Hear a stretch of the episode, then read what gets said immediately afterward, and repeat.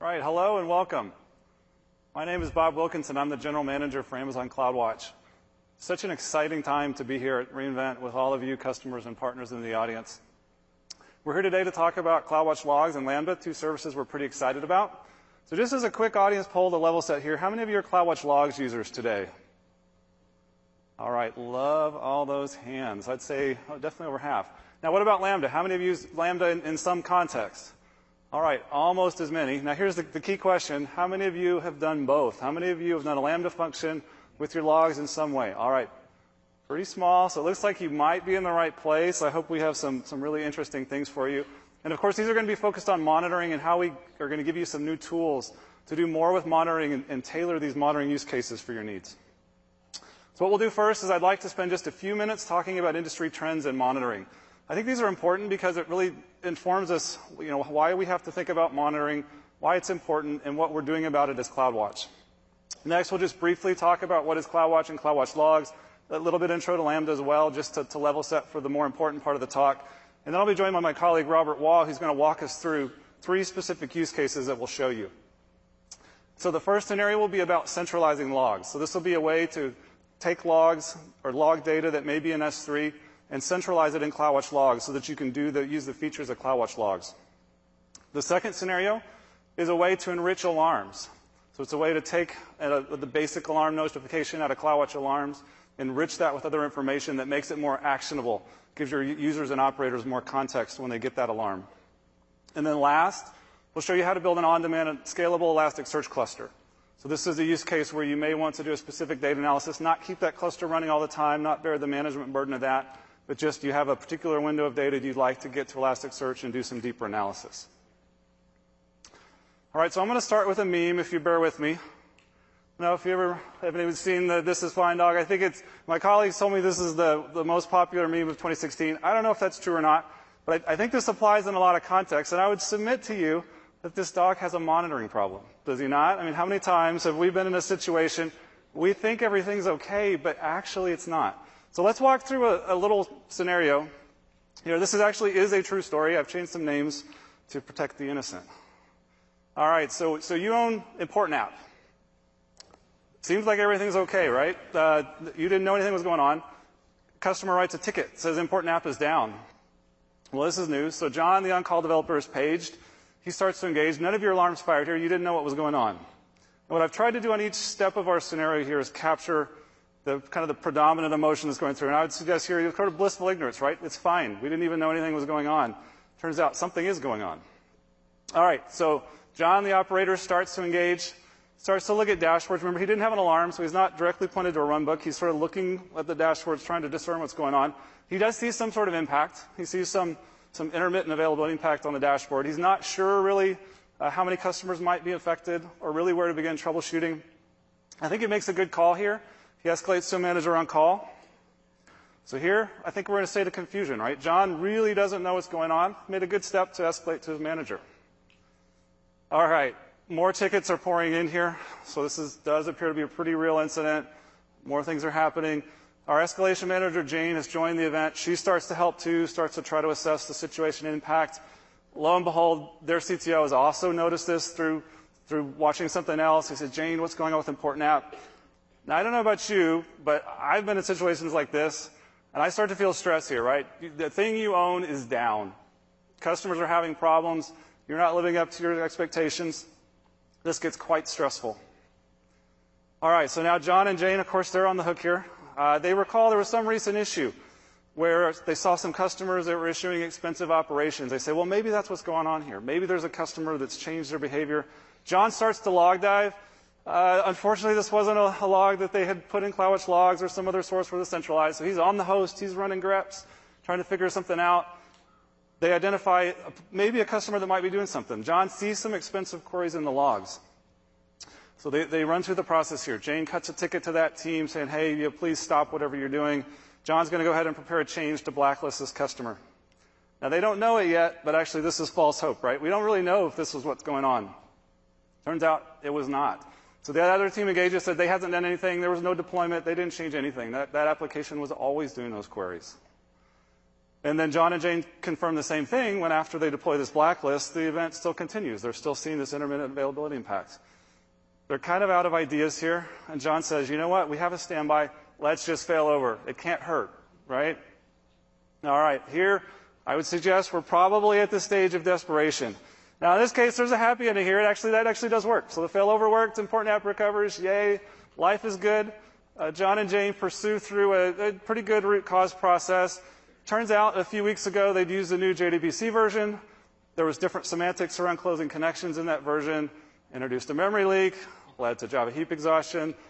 GC pauses was causing these availability impacts. So they fixed the leak. They add the alarms, the memory usage. Of course, that probably should have been there.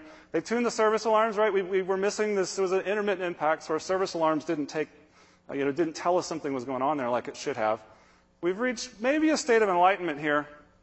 But I'd say, can't we do, can we do better than this, right? Is, is this really the, the, the state of monitoring and where it should be today? And I don't think so. And I'll call it a few things here. I think there's probably more. But often we have missing alarms. And a lot of the times when we have those alarms, they're not as actionable as they could be. Now, if you remember, that's going to be one of our demos. The second demo will be how do we take our alarms and make them more actionable using Lambda in this case. Second case, often we don't have the right logs. Maybe also not the right metrics in this case. But we also don't have the right logs, and interacting with them can be tedious. And so we're one of the, another one of the demo scenarios will be about how to take information that may reside somewhere else and put it in a place such as CloudWatch logs where you can use it to interact with it in real time. And then finally, our dashboards aren't always telling us enough information about customer impact or the behavior changes that they're making. So if you remember in this scenario, we sort of started out, we weren't sure, we knew there was something going on, we didn't know how many customers were being impacted and we, can do better here too. Now we won't cover this in the demo today, but uh, hopefully we'll maybe can come back and tell you about that sometime soon. So I think hopefully we've seen through this. Obviously monitoring is super important, right? If, we had had the right monitoring in place, hopefully we could have seen this case before it ever started, before it ever impacted customers. But also we start to see why this is really hard. So let's look, take one step back and talk about these more macro trends in the industry that's making monitoring really hard right now. One is that complexity is increasing right? Our applications are built off microservices, so lots of components, lots of microservices. We heard a lot about that in the keynote today. Applications are written in different languages and frameworks. They're increasingly running on transient resources like containers and serverless compute, which we're going to talk about today. There's specialization of the persistence tier. It's not just apps built on relational databases anymore, right? We know this, that there's NoSQL databases and SQL databases and in-memory databases and, and every, every database under the sun. Applications are more dynamic, right? We also saw this in the keynote as well today. But we're, we're testing and building and deploying small changes. So we're, we're rapidly changing our application. And as the scale and design of all these things are changing, so are the infrastructure needs to go along with it. Applications are global, and with that comes customer behavior that's, increasingly unpredictable. And then we know that the role of automation is increasing, right? We need to automate more and more of our processes, but this means this is also magnifying all those changes. So our monitoring has to keep up. Next, maybe speaking to why monitoring is so important, but there's more and more business impact. Is undeniable, right? The role of applications in business outcomes such as revenue, costs, and SLA. We know that businesses everywhere are, are having to evolve themselves to maintain and gain competitive advantage. And undeniably, we all have increased expectations from our customers for the applications and services that we're building. And the last trend, I think, is that monitoring is no longer a standalone thing because of all these other trends. You know, we used to roll up a server and put some software on it. Maybe we create a static dashboard and then just watch that dashboard once a week and life was good. But it's not like that anymore, and we know that. Right? We're provisioning resources, containers and instances, and using Lambda, and these things are being provisioned in real time. We have to you know, configure them in real time and monitor them in real time. So there are all these trends that are making monitoring increasingly important, but also increasingly hard. So, as CloudWatch, what are we doing about this? So, CloudWatch today, it's a portfolio of, of, of tools covering metrics, alarms, logs, events, dashboards. There'll be more over time. But how we think about this is really these, four areas I'd like to talk about, which is to help you see, then react, diagnose, ultimately to resolve whatever problems may be impacting your applications and services. So first, to see. So what we're doing today, CloudWatch today gives you metrics, logs, events from all your AWS resources that you're using. And we'll, we'll have a constant list of these, you know, the growing list of these over time. We'll provide more and more. Now, of course, in each case as well, these metrics, logs, and events, you can do your own. You can do your own custom uh, from the APIs that we provide. Now, what you'll see from us over the near term in this area will be easier tools to collect and publish metrics and logs. So increasing amount of agents and SDKs that we provide to make it easier to get the metrics that you need from your applications and services. So next, with all that data that you're seeing, you have to be able to react to that and do that in, in increasingly intelligent ways. So today, of course, you can define an alarm, which is a uh, the ability to look at a metric. You define a threshold that crosses the threshold, and you can trigger some action. Similarly, you can write an event rule. So you can say, when I see this event, I'd like to take this particular action off in a, Lambda function. In this area, we'll be providing more and, smarter ways to act on these things. So think of it, more advanced trigger criteria for alarms, we're looking at how to do uh, prediction-based alarms. We can alarm on prediction bands and things. So these are all things you'll see from us over the relatively near-term roadmap that we're doing. Now, when we look to diagnose, right, after you've reacted, so you, know something's going on, but now I have to figure out what's going on. And ideally, you know, hopefully this becomes automated as well. But so here you have tools like CloudWatch dashboards that are allowing you to inspect, navigate, zoom across your data. Uh, something we did recently was the announcement of metrics to logs. Uh, since we launched the log service, there was always the ability to generate metrics from those log streams. We now give you a tool to jump from a metric graph or a dashboard into the particular logs that, ge- that generated that metric. So it's a really common troubleshooting pattern that we see is when you see a, point on a dashboard, you'd like to investigate, well, what were the logs actually telling me to get those more details of what's going on there? Last, as I said, hopefully all of this really is about resolving problems faster and with less effort. And increasingly we see that over time where we need to head as a community is we have to make this automated, right? So in many cases, what we'll hope to be eventually is that we can detect these problems before they're ever impacting customers and do something about it, take those actions. So, you know, today we give you tools such as, again, CloudWatch Actions. Uh, we'll show you ways to do with Lambda. you'll be able to do that. But um, increasingly looking at this to need to be automated. All right, so just briefly, if you've been paying attention, we have done quite a few announcements. I'll run through them quickly. We announced the metrics price drop. We think you need more metrics, and we hope that a new price helps you to, uh, to do that. As I said, will there be more metrics logs and event sources? I haven't listed them all. There's always going to be a long list of these coming out. Uh, I mentioned the metrics to logs navigation, so this is sort of graphically shown where you're looking at a metric graph and able to draw, drill it to the logs. We upgraded our metric retention from two weeks out to 15 months. Uh, this was done automatically. It will actually grow to 15 months over time. We didn't want to wait 15 months to launch it, just saw that history was there. Werner mentioned this this morning, but we support arbitrary metric percentiles. So this is the ability to look at something like ELB request latency and see the difference between your P50 or your average and your P90 or P99 or whatever value makes sense. You'll often see a graph like is on the upper right where that, that P50 may be a relatively flat line, but you're seeing something interesting at the higher percentile values of P99. We find that that's a really important tool, and it's one of the important tools that we use to manage our services in, internally to Amazon. In the, to help with that C aspect, we released an open source plugin for CollectD that helps you publish on-host metrics about your processes, your instances, and whatnot into CloudWatch. Uh, we've had a number of improvements in dashboards over the years. So we had new widgets, a dark theme, y-axis limits. I don't know if anybody's had a chance to play around with the new widgets we launched about a month ago. And then a little bit earlier in the year, we, revamped our logs console. So we had a lot of feedback from you that our logs console needed to be more usable. So we, revamped that and had a lot of good feedback on that. I hope that's helped you to interact with your logs in, real time. Now, I spent a lot of time talking about CloudWatch, but really it's important to know here, this is not just about what's inside CloudWatch. You know, we've said monitoring is hard. It's really hard. And any, you know, every enterprise team situation is going to have unique needs. And so, you know, any discussion of CloudWatch is really not complete without discussion of our partner ecosystem. It's really important. We've got partners in the APM space, in the log analytics space, in the operational dashboarding space, and these are all helping you to do, you know, helping you to meet these unique needs that you have because it's never just going to be what's inside CloudWatch. And yet, maybe equally as importantly, we give you the tools and flexibility to integrate CloudWatch with other AWS services. And of course, we're going to see that here shortly with Robert. He's going to walk us through some of this, but there's a lot of powerful ways to integrate these different things and really tailor the monitoring to your own needs and your own business needs and your own application needs. I'm going to dive just a bit deeper into the two services we're talking today before I hand it over to Robert. So first, CloudWatch Logs. It's a managed log service. It was built for arbitrary scale, availability, durability, and security. What customers are doing today first is centralizing their logs. So I've shown ingress options over to the left. We have a logs agent that you can install in any host, any agent. This allows you to point it at a log file and, stream those logs in near real time. We've done native integration with a number of AWS services. Again, this will be growing over time. Some of the more popular ones today are CloudTrail, VPC Flow Logs, Lambda, ECS Logs was mentioned in the keynote this morning. By having all those logs centralized, what you get is you get the ability to search those, so you can, you can run text searches in near real time. And as I mentioned, you can also extract metrics from those, which is a powerful feature because you can take a particular data element in a log and have that emitted as a metric, which is then something you can put on a graph set an alarm on, or to take other action on, which we'll see here shortly. And of course, once they're inside the service, it's uh, retention policies according to what you, you control. It's secure. Uh, pretty soon we'll be launching KMS support so that we'll, on top of the encryption we already do inside of logs, you'll be able to use your own KMS keys to encrypt logs.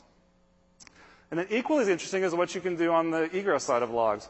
So again, you know, we know that it's not just about what's in logs and what you can do there now, but we know that there's many tools that you're going to use, and these egress options allow you to do that. So we've integrated with a number of AWS services, including Kinesis, where you can egress a filtered subset of your logs to a Kinesis stream and then consume those in whatever way you'd see fit.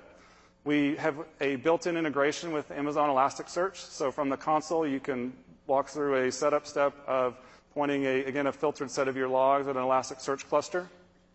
You can associate a Lambda function to your log group or log stream such that you can take a particular action on a log as it's coming through.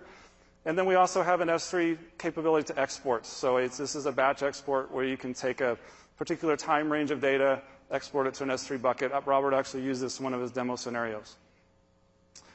Now, Lambda, just briefly, hopefully you know this as well, but it's a serverless compute, right? We use this, this buzzword, but it really means that you can run code without having to worry about the tedium of managing servers.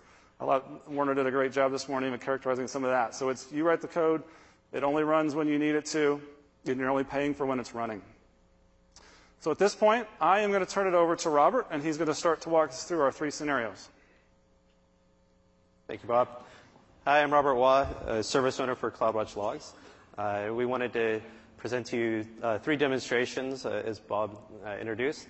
Uh, don't worry about uh, copying down the code. We're going to have a link at the end that's a link to the GitHub repository for these examples, so you can customize them for your own purposes. So first, we're going to look at how to centralize logs. Uh, essentially, the problem here is that you've got your logs scattered all over the place. Right? You've got containers, you've got instances, you've got stuff being delivered in S3. And if you think that having a centralized log repository with consistent APIs and access controls uh, and retention policies is important, you need to figure out some way to federate all that data to one place. Uh, so, and once it's in that one place in CloudWatch Logs, you're able to search and filter, extract metrics, and these sort of things. Today, CloudWatch offers an agent uh, for instance logs, and for a lot of services at AWS, and more and more over time, uh, those, those can directly integrate with CloudWatch logs. But there are some products and services that still deliver logs to S3. So how do you get those into your central repository? Essentially, what we're going to do here is we're going to do a demonstration using ELB, uh, which you can configure to send your access logs to S3. Uh, we're going to set up a object create event notification to Lambda, which is going to trigger a Lambda function uh, read the ELB log from S3, and then publish it to CloudWatch logs. So in this demonstration, we're going to set up a little sample stack. Uh, we set up three Apache servers, one per AZ, as, you as you should always do. Uh, and we're going to set up a ELB uh, fronting those, those three Apache servers. We add those three Apache servers to our ELB, and we go in and we configure uh, S3 delivery of the access log to uh, our S3 bucket. Now that we have that going, uh, as objects are being created, you have the option to set up a Lambda function to trigger on the S3 object creation. Our Lambda function is going to uh, invoke when an object's created in S3. So ELB is delivering, delivering uh, logs into S3, creating objects. Lambda function invokes, wakes up, uh, gets the S3 object out, uh, decompresses it, uh, breaks it up into pieces, and then calls the AWS SDK put log events API uh, for CloudWatch logs. And you can use this in any of your applications. We have a number of customers that use this API uh, to, to do uh, file-less uh, logging, to log straight to CloudWatch logs uh, directly. But in this case, we're going to use it to pull in these S3 objects that ELB has been delivering and putting them to CloudWatch logs.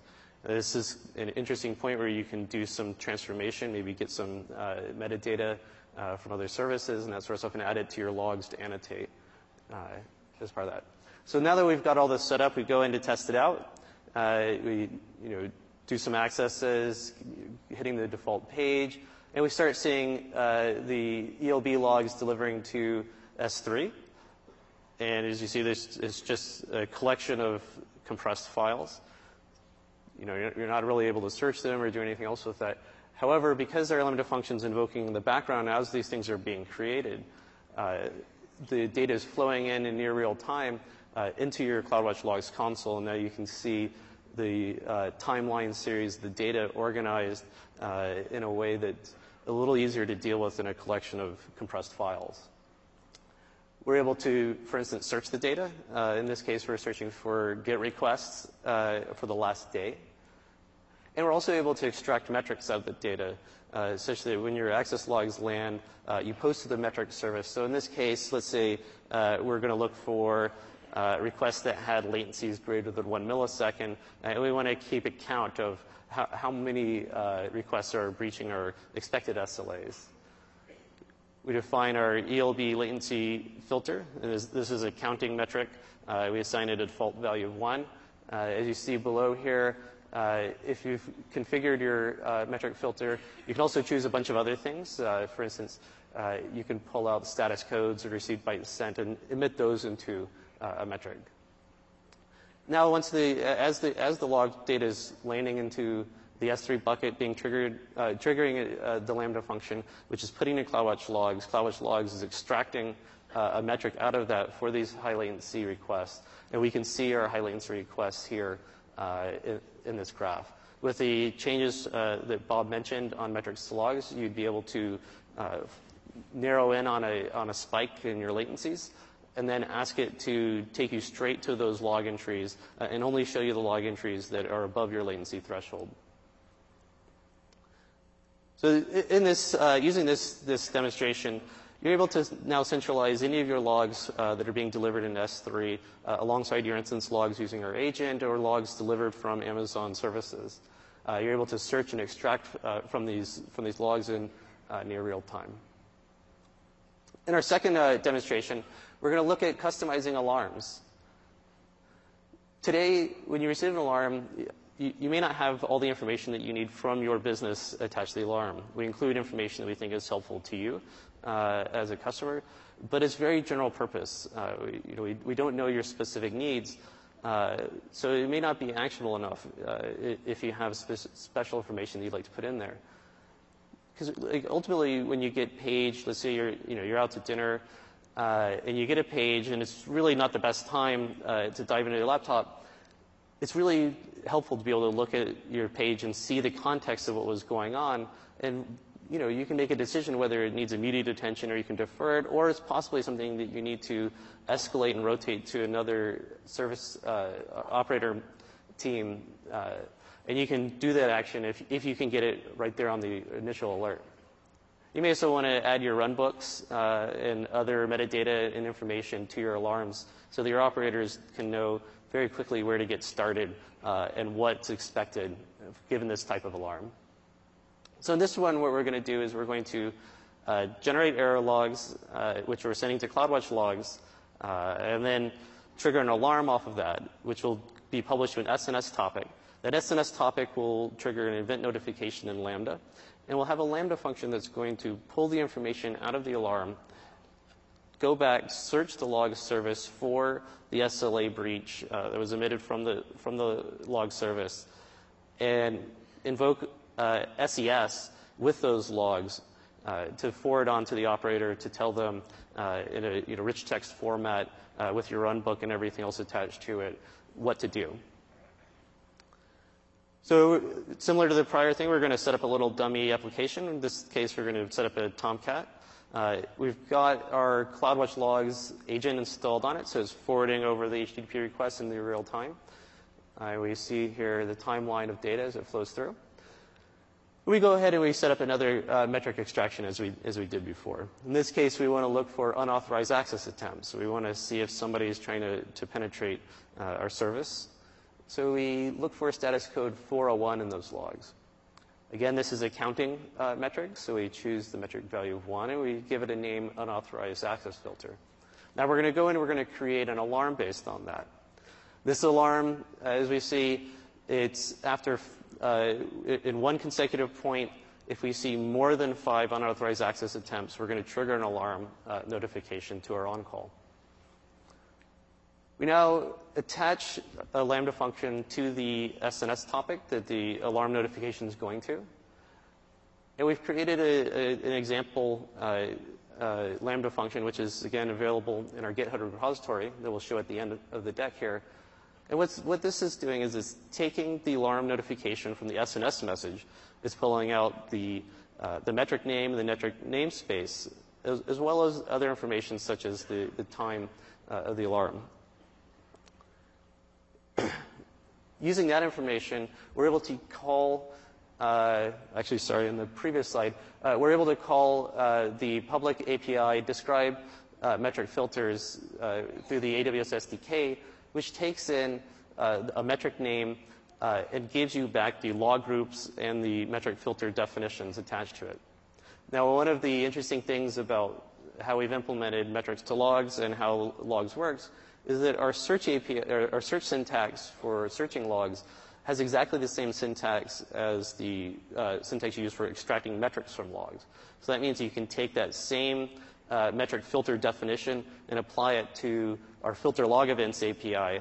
Uh, you remember, remember in the prior slide we described the metric filters. We got the log group out, we got a, the filter pattern out, and from the alarm we know the timestamps uh, that are relevant, like when did the alarm stop, uh, and w- when did the alarm start, and when did it stop.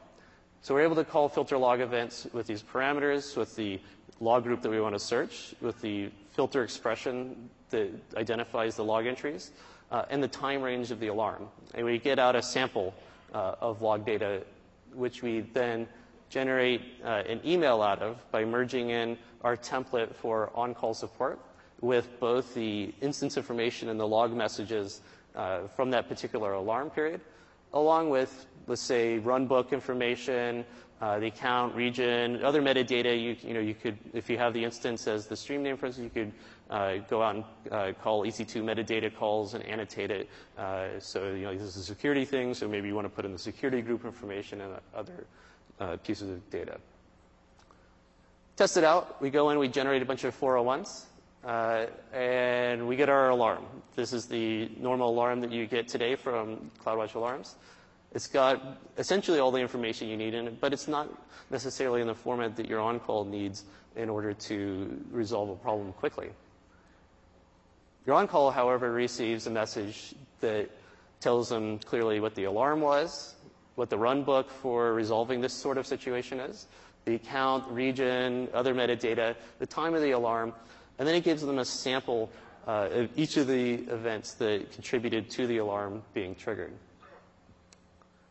So with this sort of pattern, you can customize your alarms to add specific details about your issues and customize your alerting to your specific for your specific business. When you see a spike in metrics, you can also get the logs that were generated when triggering the alarm. Uh, and the Lambda function can be extended to add whatever information you'd like. Now we're on to our third uh, demonstration here.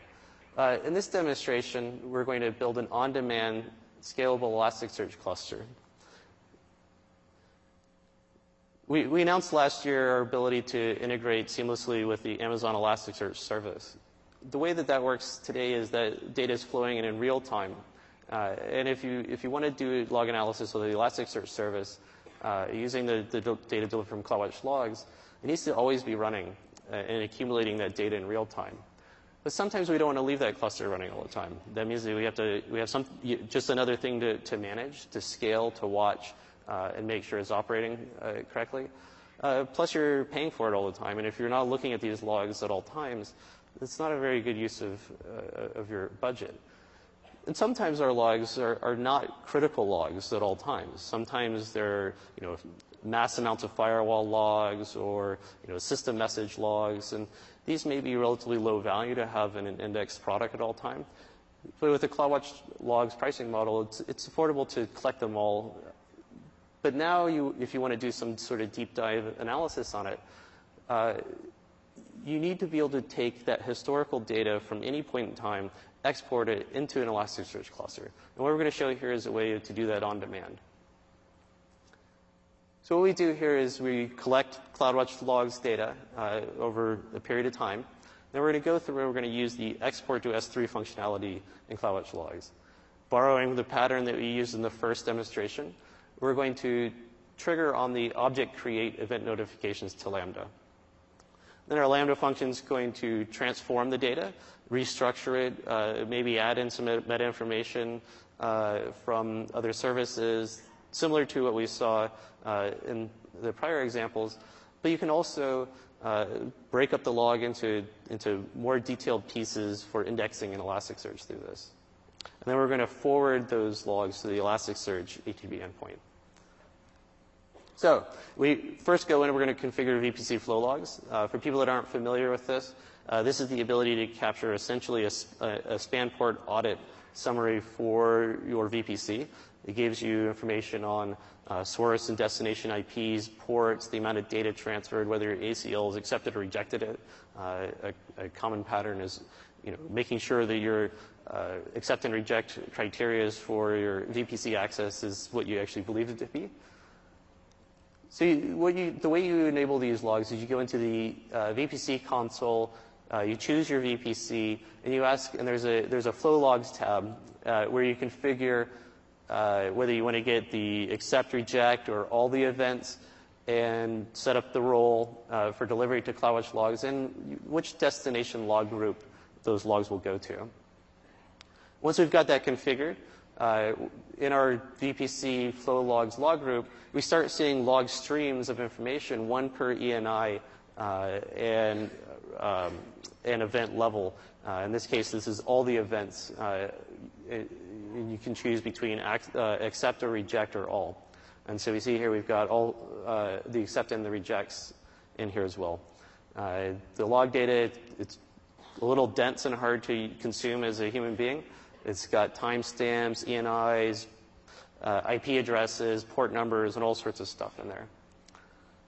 so we're going to go ahead and set this up uh, into our Elasticsearch cluster. So we go into the Elasticsearch console, and we create an Elasticsearch domain. Uh, we set it up with the number of, of, nodes that we need, and the instance types and this sort of things. Click create, uh, and it goes off and starts creating our Elasticsearch cluster for us in the meantime, we go in uh, and we set up our Lambda function as we saw in the first demonstration to, on S3 object create uh, to trigger a Lambda function. And in our Lambda function, we're going to go ahead and get the S3 object just as we did in the first demonstration, uh, decompress it, start parsing out the data.